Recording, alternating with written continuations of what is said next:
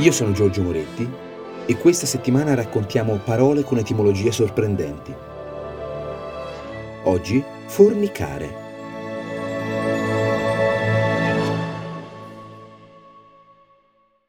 Ci sono molti modi per parlare in modo coperto di questioni che riguardano la sfera del sesso. La nostra cultura ha sviluppato una maestria formidabile nelle figure dell'eufemismo, dell'analogia, del paradosso, e però non è detto che questa parte del vocabolario non possa attingere elementi diversi e sorprendenti. Anzi, quando lo fa il risultato può avere una finezza sorprendente. Fornicare, bene, fornichiamo.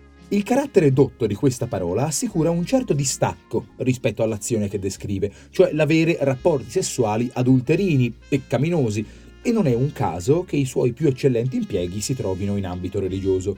Però l'etimologia ce la rende non meno che ironica. Il fornice è un elemento architettonico. La luce, l'apertura di un arco di un edificio o monumentale queste aperture sono molto comuni in ogni città e hanno dei pregi diurni notevoli. Creano luoghi protetti. Sotto questi archi, in queste nicchie, in questi vicoli coperti, ci si può riunire, discutere, commerciare in barba agli elementi. Ma specie di notte offrono un riparo discreto per altro genere di attività e per millenni sono stati luoghi d'elezione per postriboli e prostituzione.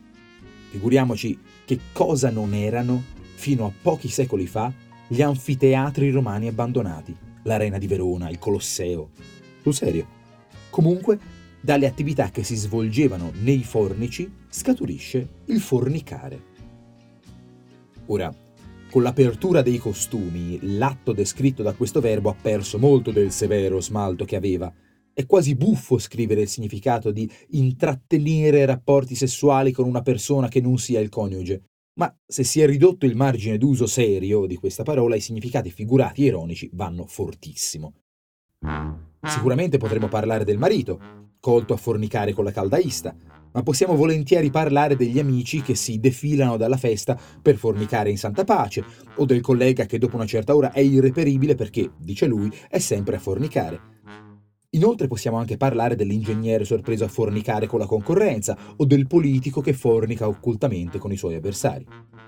Il tono dell'illecito rimane, seppur con una sfumatura diversa dal peccato religioso, e questa parola resta una risorsa davvero versatile.